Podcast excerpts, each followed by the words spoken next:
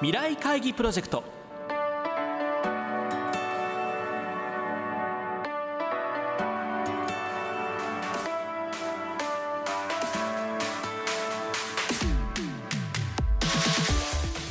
の番組は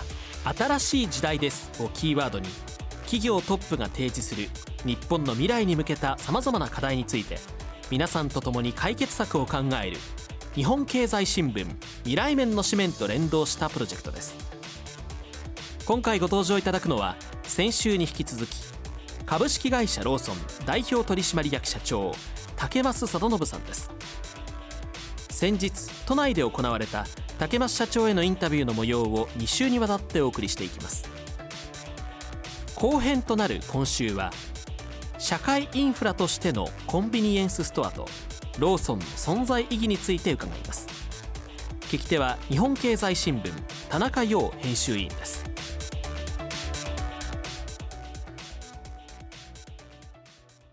よく全国のローソンをですね、お店を回られている方が聞きましたけれども、はい、お客さんあるいは加盟店の方とお話をしてですね、はい、ローソンの存在意義というふうなのを実感することは一体どういう場面でありますか？今週京都を回ってまして、で先週は北海道の網走の方面を回って、その前の週は鹿児島を回って、本当にいろんなところを回って、東京はもう常にい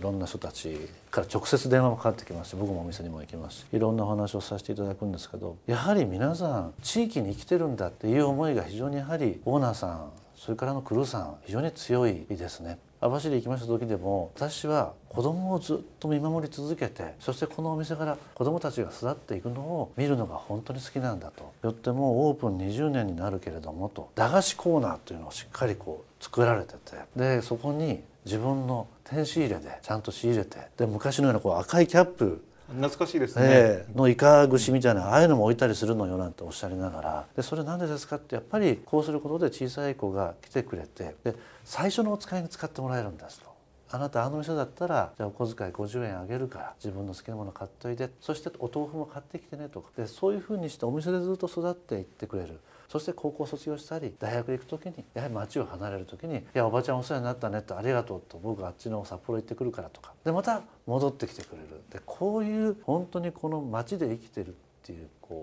実感というかやりがいというか自分の居場所というか、それがこのローソンに加盟して本当に良かった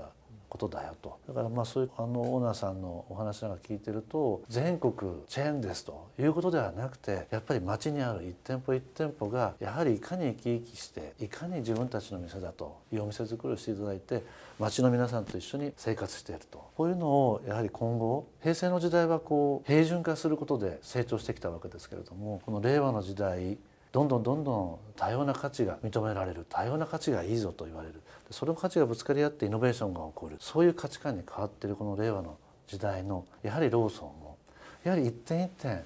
いろんなローソンがあっていいんだろうなと、しっかりとしたロジスティクスを持って、でその上にいろんな花を咲かせてもらう、そういうことにチャレンジしていきたいなと最近いろんなお店を回って思っています。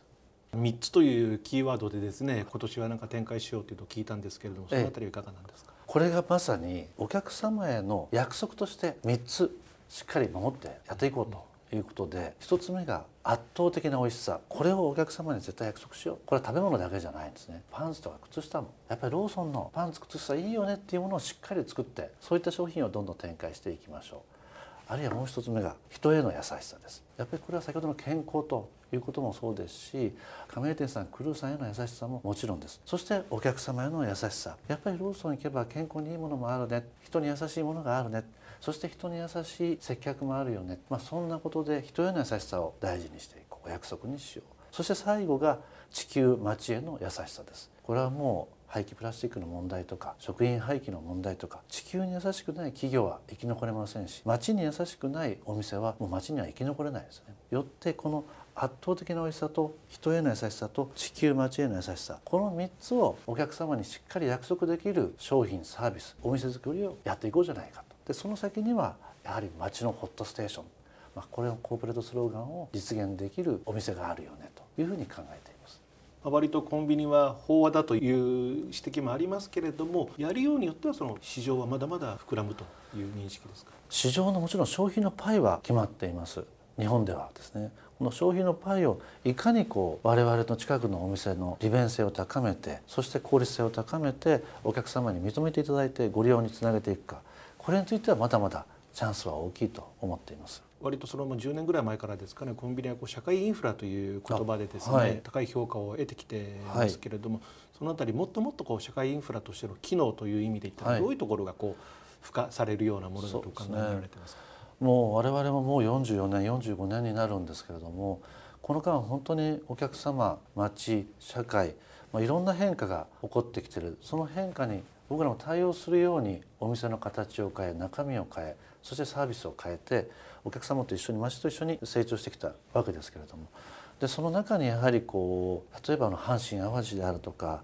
東日本であるとか、あるいは熊本、北海道、西日本豪雨と、いろんなこう災害があって、その中でやはり我々の機能っていうことをお客様に見直していただいて、社会インフラ、そして有事の時はライフラインと呼んでいただけるようにもなってきたというふうに思っています。で今後やはりどんどんまた町も変わり、社会も変わっていく。特に今足元で起こっているのは、女性がどんどん社会進出していると。これはもう人手不足の我々にとってももちろんウェルカムで、僕らもあの手この手でこう女性の就業率をサポートしていこうとしています。そしてやはり夕方の時間というのが、家事にかける時間が今まででもどんどん短くなっていきますですね。お子様を保育園に迎えに行く、じゃあその後のお買い物より効率的にしたいわなんていうお声たくさんいただきます。そういう女性のニーズに合わせた夕夜間のお店作りをしていく。あるいは超高齢化社会です。これは実は地方だけじゃないですよね。日本全国にいらっしゃる超高齢者の方々、今いろんな問題が出ています。社会的にもやはり車の免許をどうしようかという問題も出てきている。でそういう中でやはり近くのローソン、もっと超高齢者の方々の生活をサポートできる、いろんな取り組みができるんじゃないかな。そのためにはどういう品ぞろえ、どういうサービスをしていけばいいのか。こういうやっぱり社会の変化に今後も合わせて、やっぱり近くのローソンだからできる、そういうサービス、商品作り、こういうのを行っていくことで、もっとこう皆さんの生活全般をですね、下支えできるような、そういう存在になっていきたいというふうに思っています。今週は株式会社ローソン代表取締役社長竹増貞信さんへのインタビュー後編の模様をお送りしました。